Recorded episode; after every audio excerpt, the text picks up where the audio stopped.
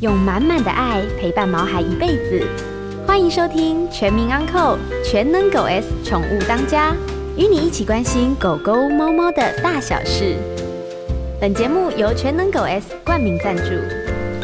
大家好，各位听众晚安，这里是 FM 九八点一九八新闻台，欢迎收听每个礼拜一晚上八点钟所播出的《全民安扣全能狗 S 宠物当家》节目。那今天的节目在 News 九八的 YouTube 也有同步的直播，所以您方便的话，也可以在 YouTube 里面搜寻九八新闻台。那此外呢，打开小铃铛就可以收到新的影片和讯息的通知。呃，在这边有两个小故事想跟听众朋友来分享。首先就是呃，在今年就是上个月十一月的二十一号，我记得它是一个礼拜二下午，那我应邀到文化大学的一个呃动科系动物科学系。跟这个呃营养保健系啊，这两个系合在一起的大四的同学，呃，去做一个这个小小的一个分享演讲，呃，跟这个同学们来聊一下。那聊的主题呢，就是介绍我们目前宠物发展的趋势，还有就是说，呃，担任这个兽医的医疗助理该注意一些哪些的问题、资格啦，还有那个个人本身的特质。那当然，这个演讲大概两个小时，到最后的十五分钟，我就让同学来提问题，就是哎，有什么问题啊，什么等等哈。那在这个同时呢，有一位同学就问了我一个问题，其实这个问题呢，也跟今天我我看到这个媒体上面有一个报道，就是说内政部公布一个统计资料。他在二零二二年的时候呢，全台湾新生儿的出生的总数量大概是十四万，也就是快十四万个小 baby 啊，到我们这个人间来到我们台湾来。可是呢，在二零二二年新登记的宠物的只数却是二十二万只，所以我也把这个相关的资料在这个跟同学分享的一个座谈会里面，我也讲了出来。结果在这个一分半钟的这个讨论的时候，有位同学就举手，哎，我就觉得很好奇，哎，有什么问题啊？啊，那当然这个当然问问题是非常的，我我是非常的开心了。但是他问的问题啊，的确令人深思啊。他说：“请问，呃，杨杨医师、杨院长，你对于这个现在的数，就是说宠物饲养的数量高于新生儿？”而且现在普遍在社会上就是呃不育不生啊，不结婚等等，而养了一堆这个狗狗猫猫。你对这样子的趋势，你有什么想法跟解决之道？诶，这个一下子问了我的问题啊，让我不禁的想到说，我好像不是这三组候选人里面的任何一组啊。也就是说，这个问题其实是一个非常非常大的一个整个结构上面的一个问题，还有社会上面的一个问题啊。就是为什么年轻人他不结婚，为什么不生小孩，反而养那么多狗狗猫猫？那当然有很多千奇百怪，或者说很多的这样的理由。比方说，呃，养毛孩子他不会顶嘴，养猫的经济能力我没办法抚养一个小孩子，从出生开始之后六个月我开始要请保姆，然后小学，然后还补习，还有什么等等，我的收入上我可能没办法 cover 这样子那么大的一个开销。所以我是觉得啊，尤其是现在，呃，到明年一月十三号就总统大选，我们真的必须要选出一个是能够帮我们年轻朋友找寻一个出路，而且呢，能够重视这样子的一个问题。在年轻人不想生小孩，而且饲养毛孩子的宠物数量越来越高的今天，我必须要说这个。不是一个呃基本的一个结构的问题，而是一个整个社会环境里面所产生的一个复杂的问题。也希望我们的三组总统候选人能够好好的重视这样子的问题：为什么年轻人不生小孩？OK，那说到这个三组候选人这边，我必须要回忆一个二零一三年十二月发生的事情。在二零一三年的年初啊，有一位这个服兵役的一位这个学弟啊，他是我学弟。然后他在宪兵那时候叫司令部吧，还是叫现在的宪兵指挥部？他里面有个军犬队在那边服役。他在服役的过程里面就发现到，就说：“哎，这个我们晓得，狼犬它能够正常的执行勤务，大概到八九岁。八九岁之后，它的关节也退化了，视力也也减弱了，嗅觉可能也开始受到影响，听觉也受到了影响。”所以大概到八九岁了之后呢，大概就属于一个退役、除役的状态。那在这个除役的状态里面，过去的一个做法，因为我们晓得军队军犬就是部队的一个资产，就像你有一把枪一样，就像你一个摩托车一样，有个军的吉普车一样，它都是列管造册的一个军事里面这个属于这个国防部军方所有的一个产物。因此呢，那他就发现说，这些狗狗已经除役了，然后呢，每天就在那个窄窄的笼子里面，就这样子等死，什么事都不能做，每天就吃饭，然后躺久的话关节更不行，更没有适当的照顾。所以，因此呢，他就陈情向很多位立委陈情，就说我们是否能够对于这个呃军中在汰除，就是说他已经除役了或者淘汰的军犬，能够让他在晚年的时候，因为我们晓得狗狗大概可以活到十二三岁哈，所以在晚年的时候，是否能够开放一般的合乎条件的我们民间的人士的家庭来来收养他？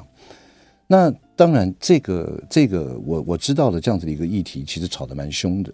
呃，结果呢，萧美琴委员那个时候他是立法委员，他就跟国防部一直百般的交涉，而且呢，终于在二零一三年的十二月，我们成立了一个所谓的军犬汰除的这样子一个回到正常家庭的一个机制。那在那个时间点，我刚好是台北市兽医师工会的理事长，所以因此参与了这样子的一个汰除役这个军犬的一个计划。那我们从这个要认养申请的家庭的两百多个家庭里面找到第一个，他最好是一楼；第二个呢，他最好家里面是 没有其他的狗狗，或者是说家人有人退休可以穿全新的，这能够多一点时间照顾他。我们这样一一路筛选，帮了八只的军犬流浪，呃不不是流浪犬的军犬啊，找到了他们在最后那一段人生的路程里面的一个家庭。所以在那个呃十二月，二零一三年的十二月，跟萧美琴委员有一起合作，把一些军犬。那同时呢，自从那一次之后，宪兵司令部军犬啊太除役了之后呢，也陆陆续续办了两次啊这个呃认养的一个活动，这样子的一个。我是觉得啊，这个今天萧委员现在是一个副总统的候选人，他的四只猫。也从美国带回来，现在在观音的检疫站，七天之后就会回到家。所以，一个爱动物，一个这样子的一个呃事情，我个人觉得啦，这是一个值得说出来的事情。今天我没有任何党派的色彩，大家也认识我的人都知道我是属于泛蓝的。可是今天我觉得他做了一件对的事情，我就要把它说出来。好，那今天呢，在一开始跟大家聊聊天，在这里。那在接下来，我们今天节目啊，是特别要聊到一个问题。我们常常讲啊，这个我们人吃东西啊，有川菜、客家菜啊、北平菜啊，还有这个福州菜啊，这个江浙菜，我们可以常常去挑选，我们去更换我们每天吃的食物。可是狗狗呢，有的时候猫咪，它就一直吃那个看起来是干干的那样子的一个干狗粮。那因此有很多我们爱狗的这个主人们呢，爱猫的主人们就想说啊，打刚甲这样就可怜嘞，但挖起来呗。那那那事实上呢？怎么换？有什么样的一个问题，或者是要注意到哪些事情？所以呢，今天在我们节目现场，我们特别邀请到啊、呃、一位这个我们宠物营养咨询师来跟我们大家聊一下，就是说，如果你真的要帮这个呃宠物自己来做一些食物，该注意哪些事情？今天在我们节目现场的来宾是呃，宠物营养咨询师詹庆红，詹呃詹营养师好。那当然，我听这个名字，大家十个有九个半都觉得他是一个男生，可是呢，却是一个亭亭玉立的一个非常优秀的学妹。嗯、这个呃詹营养师呢，他毕业于台北大学食品营养跟保健生物学系，以及呢运动科学研究所。他曾任台大生物技术中心以及挪威兽医学院的研究员，并且呢取得高考的营养师哦，那以及呢北美兽医师协会的一个宠物营养的认证。他目前也是宠乐动物医院跟多家宠物食品公司的宠物营养顾问。他创有毛孩食研室啊，那不是我们人吃的食盐哦，就食品的研究室啊，以及粉丝专业。那我呃来。詹呃，Julia 叫你 Julia，比较快来，来 Julia 来跟大家打个招呼来。啊，嗨，就是杨医师跟线上的朋友，大家好，我是 Julia 营养师，很开心可以来跟大家分享一些。那我们就直接破题了哈，因为你自己本身就是这个食品营养系毕业的哈。对。那一些一些取得了高考营养师的我们人的这样营养师的一个 license，嗯，那为什么你会对于动物的营养也也非常的关心？是有什么想法吗？呃，其实。起源是呃，我研究所原本其实是念运动科学嘛，嗯嗯、那时候其实我是先到挪威是念运动营养的，嗯、但没想到我真的开始念运动营养之后，发现我没有兴趣。嗯，嗯后来我就是运气很好的接触到挪威兽医学院，它有一个研究计划是要做就是一些动物的肠道菌相分析。嗯，那我就发现哎、欸，这块其实蛮有趣的，所以后来我才就是在宠宠物营养这一块，就是再去深入的研究这样子。嗯，对哦，所以也就是这样子，因而转转会这样。那我想请问一下，最基本的一个 basic 的一个观念，最基本的观念就是说，在呃我们在讨论人的营养跟动物的营养这边，有什么大同小异的地方呢？呃，我觉得就是。呃，相同地方当然是它持续性的、嗯、吃进去的那些营养素其实是一样的，嗯、可是不一样的地方就是它进去之后的这些消化代谢其实是有点不太一样。是、嗯，对，有些可能就是我们人是必须的，或者有些其实是宠物必须的，它其实还是有一些差异性啊。哦，对，也就是说在生理上面，有些可能呃一些营养素狗狗自己肠道可以合成，对，可是我们人类没办法，一定要额外添加。对对对，可是相对的也有很多宠物没办法的。对对对对对，就是还是会有一些营养素不太一样，像譬如说我们人可能缺乏，就是我们人的必需营养素像是维他命 C，可是其实宠物它可以自己合成，像这个就是不太一样，所以在宠物营养学的一个饮食设计上，其实就会有一个落差，就有个落差，就有一些这种小地方的不太一样。对对对。OK，好，那接着我想请问一下哈。就是这个呃，有关北美兽医师协会的宠物认证哦，它是有上过哪些课或者怎么样的一个认证，才能取得这样子的一个呃一个所谓的认证的一个资格呢？呃，其实它就是一个线上的一个认证课程。嗯，那其实它不会局限于就是呃，一定要是怎么样背景的，它可以去考。嗯，只是说它可能就是有一些宠物营养的内容可以去学习。嗯，那它范围比较广，就是它里面其实是会有宠物的生理学，然后营养学，包括它可能有一些教到经营管理。那它还有一些进阶课程是就是临床的动物营养，那它也会要另外再去修那个课这样子。OK，这样子大概要要上多久的时间？要上多久？因为它是线上课程。所以可以自己决定你的时间分配，然后只是说最后会呃，他每次上完课都会有一个小考试，然后最后会有一个大考试，然后你只要都可以考完，基本上就可以拿到，可以取得这样子一个一个认证的证书了哈。对对对。好，那今天在我们节目现场的特别来宾是宠物营养咨询师啊，詹庆红呃詹营养师来跟大家聊一下，就是说呃，因为我晓得在我们饲养宠毛孩子，我从我听我的客户当中就讲到，就是说啊，他挑嘴。对不对？对，他不吃歪夹，对，然后呢就开始吃，呃，西开始吃鸡胸肉，对，啊，我们无法满足，就变成鸡腿，然后呢开始说白煮的、烫的不想吃，变成卤的，对，啊，甚至于又换成牛肉、猪肉什么等等的哈，对，所以呢，相关的一些小小的问题，那待会我们进入广告，再来好好问一下我们的詹营养咨询师。欢迎回到九八新闻台全民昂扣全能狗 S 宠物当家节目。我是兽医师杨靖宇，今天在我们节目现场的特别来宾是宠物营养咨询师 Julia 詹庆红詹营养师，哈，来跟大家聊一下有关于如果您家的狗狗人如果这个是要自己要帮他准备食物的哈，而不是买一般现成的这种货架上的这种这种产品的话，是那我又该注意哪些事情？那我想接下来问你一个非常重要的问题，是就是说为什么这个？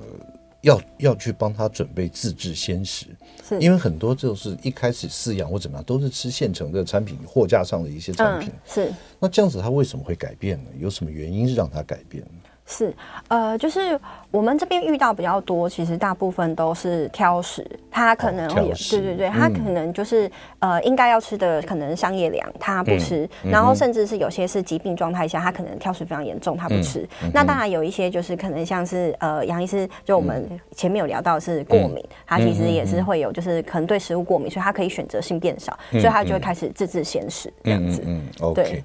那。如果自制鲜食啊，我我再问一个比较实际的问题啊，是，就是我们讲的，假设一包饲料啊，这这可以这个呃外面卖一千块，是，那如果你用自制的这样子的一个自己在家做这样子的一个宠宠物吃的东西，是，它的费用是相对会比较贵吗？还是比较便宜？其实呃，我没有计算过，如果真的要做到全营养的餐食的话，嗯、它其实呃每个月的消费大概是要三千块左右，是跑不掉的。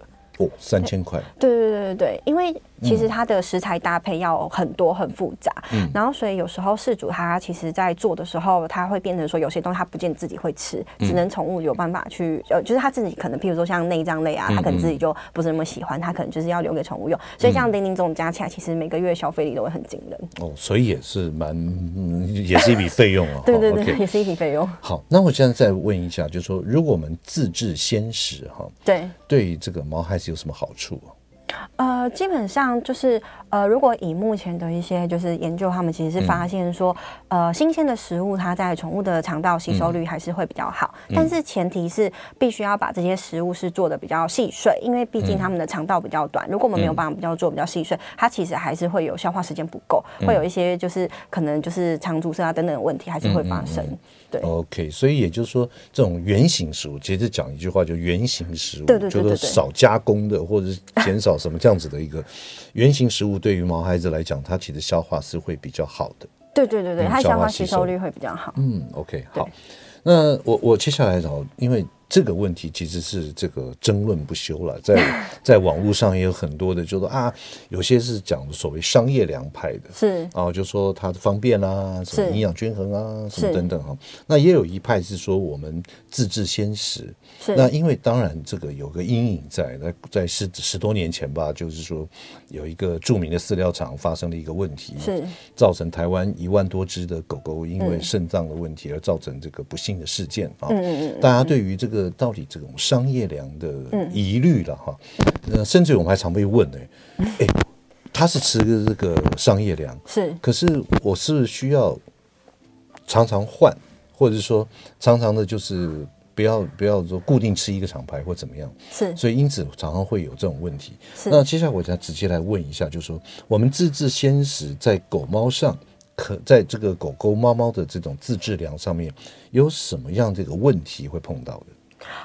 呃，我们其实，在自制鲜食上面最常碰到，就是它其实食材选择不多。譬如说，它可能是只有用鸡肉，嗯、然后加可能红萝卜，再加一个南瓜就结束了。嗯。可是实际上，这样子的饮食评估很容易，譬如说，呃，锌不够，嗯，铁不够，然后会有一些其他微量营养素会不够。嗯。所以我觉得这个这样子的鲜食搭配是比较有一些风险的。如果在没有商业粮，可能比较均衡饮，就是商业粮可能比较完整的营养素的配合之下。嗯嗯。那我们都会建议说，如果真的想要自制鲜食要做到比较完整，嗯、至少都会要有十种食材以上的搭配，嗯、才有办法。您说几种？十种。十种。对。那那 对，没错。我我问，老实讲啊，我我过去的想法，过去印象啊，就是说。呃，反正就是有米饭类嘛，淀粉类嘛，对不对？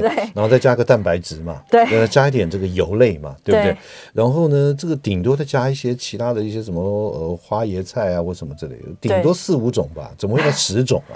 哦，因为其实真的每种食材不一样，像刚刚我讲的，就是、嗯、呃，像铁好了，嗯，那铁可能就是要使用就是内脏类，嗯，然后再加上可能就是要有就是呃红肉类，就是选一个嘛，嗯、然后或者是说可能像牛磺酸，可能就要使用海鲜，然后可能像是镁的话，可能就要使用就是像是蔬菜，嗯、或者说可能全谷类，嗯、那才有办法满足。所以这样子其实算一算，哎、嗯，哎，真的还蛮多种的，对，就是要十种。OK，好，那我们回到一个严肃的问题哦，是。因为我们常在这个上之前的就是说，哎。我们一般的这种商业粮跟我们自制粮啊，我们这样简单来区分。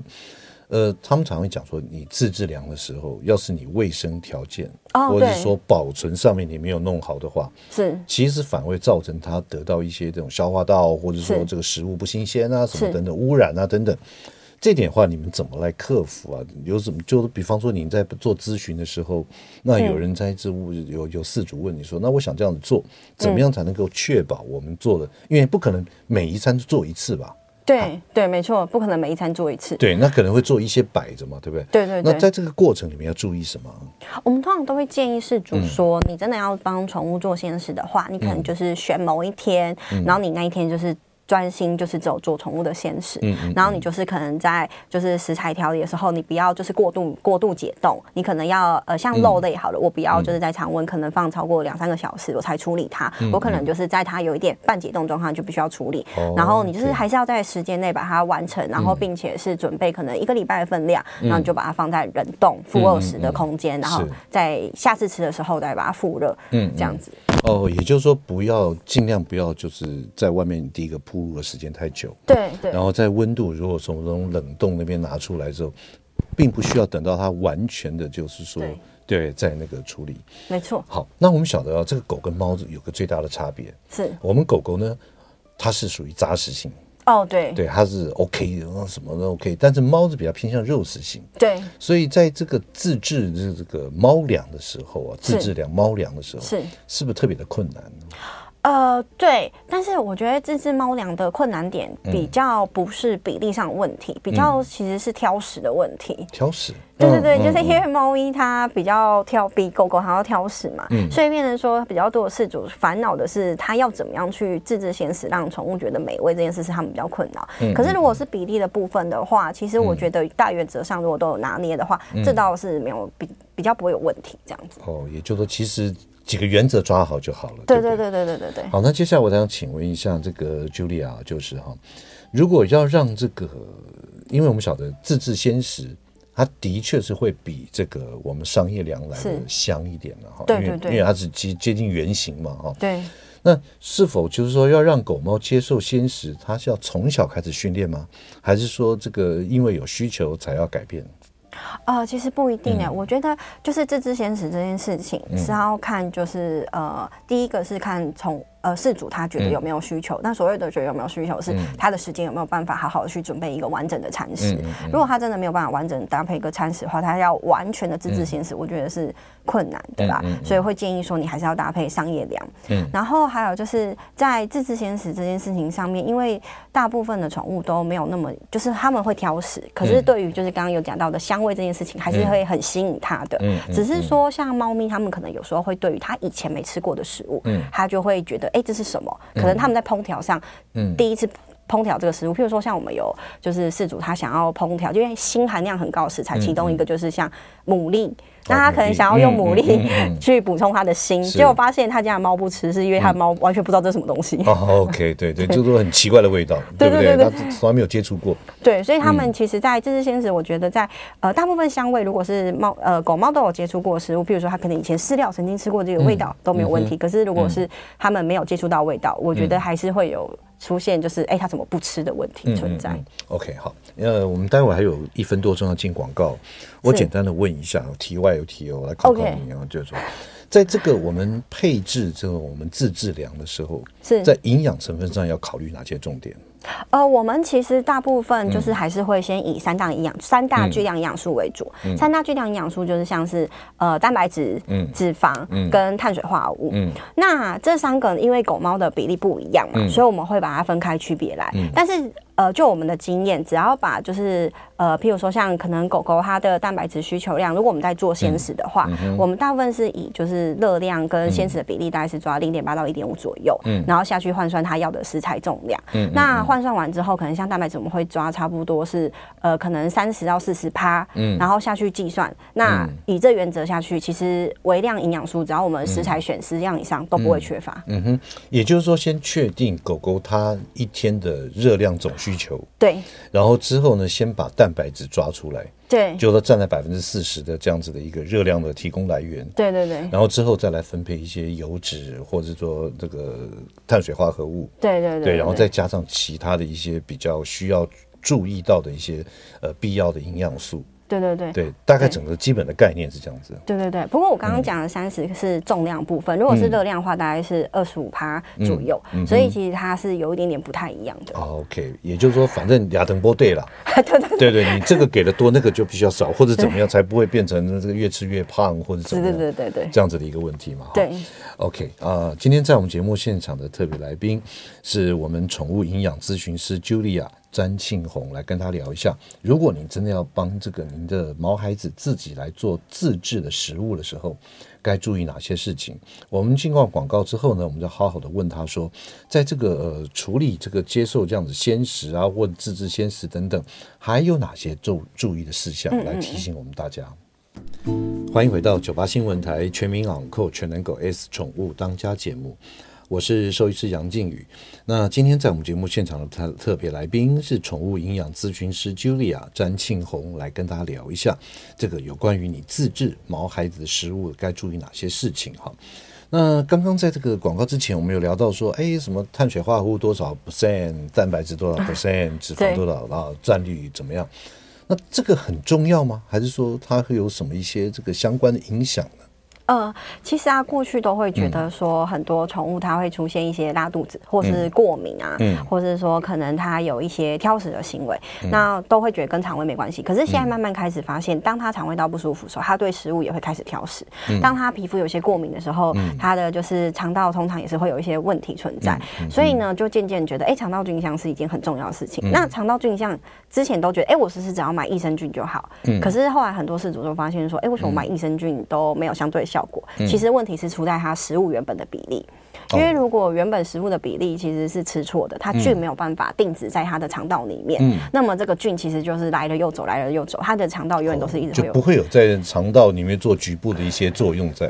对对对，嗯嗯嗯，所以我们都会在巨量营养素的比例上面就会特别的重视，才能把就是呃除了吃到符合全营养之外，还有就是肠道才能顾得好，很多问题也都会跟着可以有些改善这样子。OK，好，那接下来我来请问一下，就是说在那个如果我们开始要让毛孩子完全就是说吃我们自制的鲜食了，对，好，那这个时候呢，这个呃犬猫分别要特别留意哪些营养素可能需要特别添加的？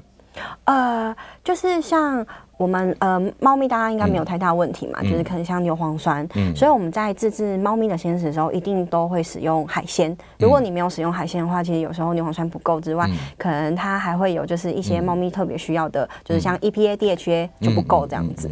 那这是比较多事主有时候会忽略的。哎，真的，海鲜是指什么？鱼？对，鱼还是虾？呃，鱼为主，鱼为主。对对，嗯、尤其是像可能如果要 EPA、DHA 比较高的话，嗯、可能像是鲑鱼啊、尾鱼等等这种。就是蛮重要的，是是，所以这在猫。那狗狗呢？狗狗的部分的话，我觉得比较要注意的是大型犬，因为大型犬其实会有甲硫氨酸不足的问题。那甲硫氨酸的食物，其实它当然甲硫氨酸食物其实比较比较多，嗯，可是相对的，它其实也是在肉类是其中一个选择。可是有些饲主可能他们在做就是呃餐食配比的时候，有时候会忘记说，其实大型犬它需要比较多的一些甲硫氨酸，嗯，所以就会变成说，可能就是在大型犬身上会有一些扩张性心肌病的问题。也会跟着出现这样子。OK，也对，长期下来这个营养不均衡，对心脏也有一些影响。对对对对对。好，那接下来问一个问题啊，就是说这个嗯，我们也知道，在网络上你随便 key in 啊，对，就是说我自制食物啊，宠物自制食物的那种配方。对。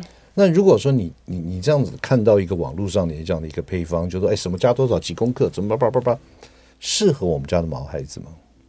呃，基本上我觉得食谱的部分我们会去看一下，嗯、但是其实是不是适合每一个宠物，其实我觉得不一定。嗯、我们大部分会比较是倾向于说，可能把它当做是一个小点心，嗯，会比较适合。是，对对对对对。所以等于是还是要找一位专家，不是讲专家，就比较专业性度够，然后帮你们家的毛孩子设计一个这样子的一个特殊他自己的在家自制的食物，其实是最安全的。对对对对对，嗯，好，既然我们聊到这边了，我就来考考你随堂测验啊。好，嗯，你简单讲，假设我有我啦，是，假设我有一只十公斤的米克斯，是，哦，那他身材呢不胖不瘦，是，嗯，个人还觉得还 OK，十公斤，是。那如果想要自制的话，那你有什么样的一个建议跟一个初步的一个构想？呃，如果是十公斤的米克斯，嗯、然后它其实体型是 OK 的话，嗯、我们当然还是以就是。呃，它一般的热量需求满足它为主就好了。嗯嗯、所以呃，因为其实我们一份鲜食的设计，就像刚刚有讨论到，我们会先计算热量嘛。那接下来可能就是十公斤，大概一天需要多少热量？十公斤狗狗的话，我们计算大概是五呃，十公斤的话应该是五百多大卡。五百多大卡。对对对对对对。然后呃，因为现在其实蛮多狗狗其实都发现它是很容易，就是呃，应该是说在就是它成长阶段，有时候它会、嗯。过度的吃，因为以前狗狗它们可能活动量比较大嘛，嗯、那现在很多的狗狗是养在都市内，嗯、它可能活动量就不够，嗯、就会发现说其实它很容易就会有过胖的问题，嗯、所以我们还是会建议说，在它的饮食设计，我会习惯就是把它的纤维含量稍微拉高一点点。嗯嗯嗯。所以其实我们也可以看到，哎、欸，其实这个趋势在现在商业粮也会发现，因为现在商业粮其实他们很喜欢把纤维是抓在二点五到四点五 percent 左右。那这个原因就是因为发现说纤维足够的话，其实对狗狗的整个体态控制啊这些都还是有帮助。嗯、所以我们在做菜单设计的时候，我就会习惯先把纤维先拉起来，嗯、然后确定它的纤维是不是有符合可能呃每公就是它每公斤的量是它足够的量这样子，嗯嗯、然后再来开始去设计它的三大营养素，嗯、然后去配比分配说，哎、嗯，我的食物需要去怎么配这样子，嗯嗯，对对对，OK，然后再添加一些必要的一些营养素在里面。对对对，如果真的是吃不够的话，嗯、基本上还是会建议额外添加啦。譬如说，可能像我们最后算下来，然后发现说我要达到那样的目标是很困难的，嗯、那我可能还是必须要额外补充一些营养品，嗯、那还是才能才能去达到那个目标性这样子。我们刚刚讲的十公斤啊，就说体型 OK 的。对。那如果是跟年龄有没有关系啊？比方说，它是一只两三岁的，那种整天呢擦搞擦搞哎，就每天跑来跑去不停的。嗯对，跟那种十岁每天他那边睡觉的，对，他的他的营养的每天需求的大卡数也不一样吧？哦，会，因为像如果是年纪比较大的宠物，嗯、其实目前还是会建议它可能需要限制它的热量，大概是十五趴左右，嗯、会比较适合，因为它的热量限制之后，对它寿命期的增长是有帮助的。OK，也就是说，它因为它消耗的少，所以我们要给它的这热量也必须相对的也比较少一点。对，但是也因为热量少的关系，嗯、所以营养素有没有符合它的标准，就是、哦、更精 要，要更精要，没错。OK，好，接下来问一个，其实我们听众朋友也常会碰到的问题啊，是这个我们养的毛孩子越来越肥啊。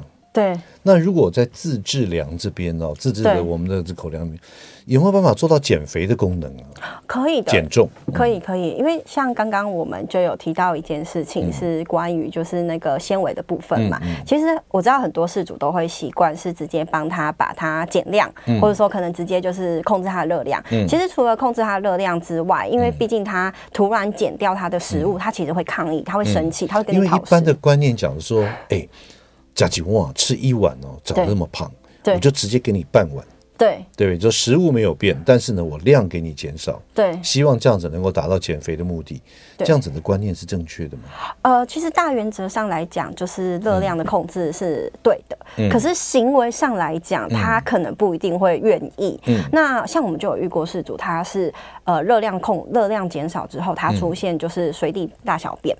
乱咬东西的行为，哦，就是这个没吃饱 对不对？抗议这样子。嗯，嗯，那所以我会建议饲主说，如果真的要这样做，我们可能像刚刚讲的纤维嘛，嗯，那每一千大卡理论上可能狗狗它需要的是呃十到十五克左右。嗯，那我们可能今天要做减重配方的时候，我们需要增加纤维到二十克。嗯，那为什么要这样子做？是因为那才能饱满足它的饱足感。嗯，那当它满足饱足感之后，我们再慢慢的去做。量的控制，我觉得对他来说，他才不会觉得我好像一下子就失去了我的，对 对。所以其实狗狗的减重不是说什么以前吃一碗，我给你半碗就达到热量的减少。嗯，其实这样反而因为它没有饱足感，对，常而且会影响到它的行为。对对对对，乱大小便、乱咬东西啊等等，对不对？对对对，没错。好，那接下来我们想再问一个我私下问的问题啊，也是我们这个我们制作单位很有兴趣的问的问题是。这个减肥啊，狗狗的减肥，像我们人有一六八嘛？哦，是。那那这狗狗有一六八吗？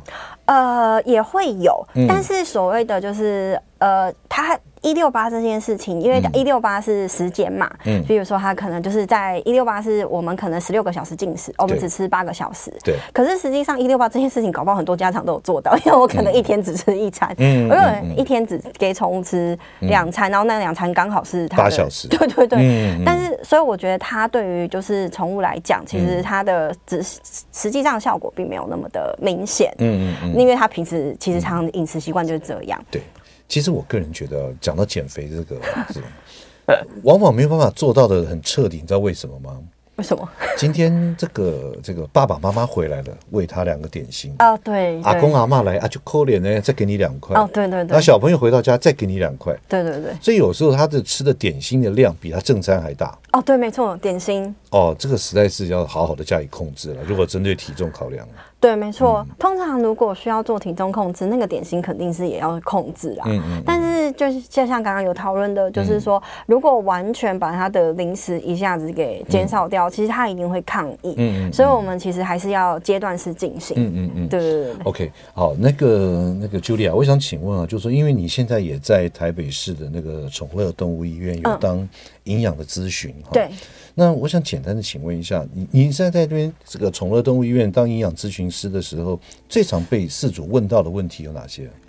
我们最常问到的就是肾脏病，肾脏病，对对对，还有胰脏炎。嗯，那这两个原因是因为饲主他们的宠物都不吃处方饲料，嗯，就是他已经挑食到不吃处方饲料，所以饲主必须要想办法让它在可能鲜食的配置下可以去达到它的、嗯、同样的效果。对对对，同样的效果，所以是我们最常会去遇到。那我们遇到这个状况，通常会来找我们两个，就是他不知道他的蛋白质要怎么拿捏，哦、然后第二个是他可能过度的去限制他的蛋白质，结果没想到他的数值，就是譬如说他可能原本他的蛋白质可能给六十克，后来他觉得啊我要给少，所以我直接砍半变三十克，就没想到换算下来之后的结果是完全不符合他的基础需求，所以他去耗损他自己的体组织，就他的肾指数在下个月是飙得更严重。哦，你说他溶解他自己本身的肌肉，对对对，就是产生这样子的热量，去维持他的生理需求。对对对对对。OK，所以真的不能自己乱调的呢。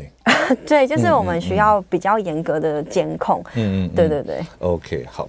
呃，今天在我们节目现场的特别来宾是宠物营养咨询师詹庆红詹营养师，再跟他聊一下我们自制我们毛孩子的食物该注意哪些事情。我们进段广告，马上回来。欢迎回到九八新闻台全民昂购全能狗 S 宠物当家节目，我是兽医师杨静宇。今天在我们节目现场的特别来宾是宠物营养咨询师 Julia 詹庆红，来跟他聊一下我们自制的食物啊。那在我们 YouTube 上面有我们听众朋友有留言哈，那我们一个个来问哈，有回答。第一个问题就是说，请问给狗狗吃鲜食了一段时间，它都只吃肉肉，会不会有钙磷比失衡的问题？那如果有的话，该如何避免，或是要如何搭配食材的种类？哦，感谢线上观众的提问，嗯嗯、这个问题真的为人非常的好，嗯、因为其实这确实钙磷比是，如果我们单纯在做鲜食的时候，没有额外去添加，嗯、可能譬如说蛋壳粉，或者是说可能像是钙粉，嗯、基本上就是失衡的问题是很很常见。对，因为像一般的鲜食当中，每一千大卡里面大概是两千到三千毫克的磷，可是钙的话是两，是差不多，也是一千大卡是差不多两百到三百毫克的钙。所以它其实差了十倍左右，嗯、那我们必须要把这个钙给补上去，才能让它比例是均衡嘛。嗯，所以通常我们都会建议说，可能要额外给就是蛋壳粉，或是给钙粉。那我比较没有建议给骨骨粉的，骨粉比较常多人给，嗯、可是没有给骨粉，是因为其实骨头里面也会有磷酸，那再加上原本食物的磷，其实有时候就会很难去调配，反而更更不好调配。对对对，对，所以可以，就是说常常吃肉的话，可以加一些钙。你这样讲的是壳呃蛋壳粉，蛋壳粉。对对对。好，那第二个问题啊，就是说，他请问一下，所谓一天所需的热量、蛋白质、脂肪啊、水分等等，他就举个例子，就是说，呃，怎么五五百三十二十五百啊，就说他可以一天只为一餐这样子去照顾吗？啊、呃，就说热量是对的，对，那可是呢，他只只喂一次。这样子，您您的看法呢？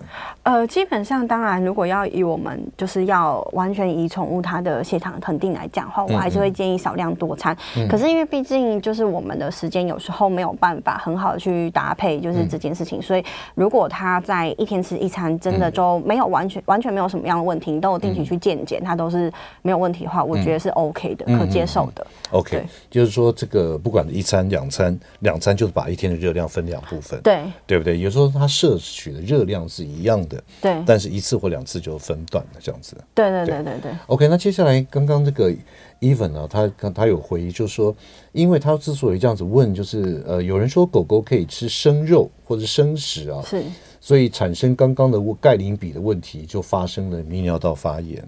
啊、呃哦，那所以我在想是说，这个生食跟我们自制的这样子的食物，那是它是不一样的嘛，对不对？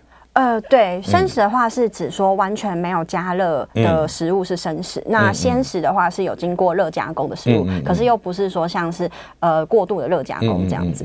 那在生食的部分的话，呃，因为毕竟在台湾目前呃生食的检验其实是没有一个标准，嗯、所以其实还是蛮常我们跟动物医院就会发现说，可能光是个呃冻干冻干，其实就会出现有拉肚子的问题，所以我觉得还是要食品安全部分。对，而且在美国好像也常。回收 callback 对对，大概就是每年大概三十到四十趴。我我有常有看到什么沙门氏菌 Salmonella 啦，或者是这种一些这种 Streptococcus 金黄色葡萄球菌什么污染啊等等。对，所以吃生食真的要是特别特别的小心。对对，就是还是要小心，就是它其实是可能是一个选择，但是食安是要注意这样子。OK，好，来最后两分钟时间，我想请问一下，是，就说在您这个在宠乐动物医院担任营养咨询师的这样子的一个工作的时候。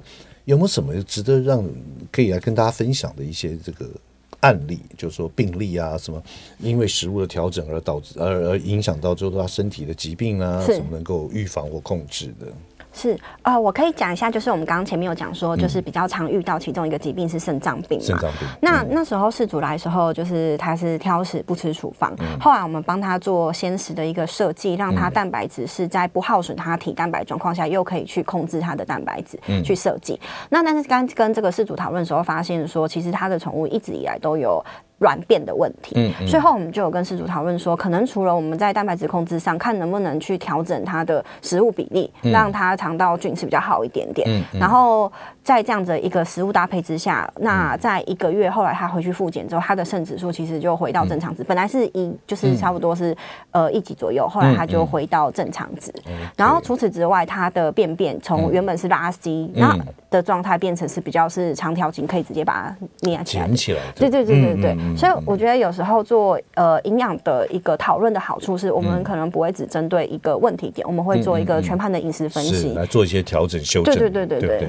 所以其实这样子讲起来的话，有时候在初期的一些像肾脏方面的疾病，对，它只要控制好一些食物营养的均衡性，对，跟就是说你不能说啊，反正就是呃肾脏这边减少蛋白质，结果减的太多，反而消耗自己本身的身体的肌肉，对，没错，对不对？所以这个营养上面呢，有时候在这个呃可以当做一个我我可以这样讲嘛，就是说营养的控制其实是帮助治疗或者预防疾病的一个帮手。嗯，对对对，对不对？是两个一起来做，其实有时候对于疾病的控制反而是更好的。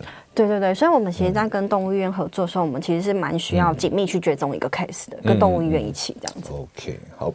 我们今天非常谢谢我们宠物营养咨询师詹庆红詹营养师来我们这边跟我们聊一下这个有关于宠物的一些自制的食物的一些概念跟要注意的事项。那下次有机会再来跟你，请你聊一下，就是说，哎，你讲一个实际的一个一个配方，什么东西鸡肉什么什么，您跟我讲十种成分嘛？因为今天时间的关系来不及问你。对，好，OK，下次有机会来哦。没问题，感谢杨医师。Okay, 下礼拜同一时间再会，拜拜。谢谢，拜拜。每个宝贝都值得最好的，爱它就是一辈子。本节目由全能狗 S 冠名赞助。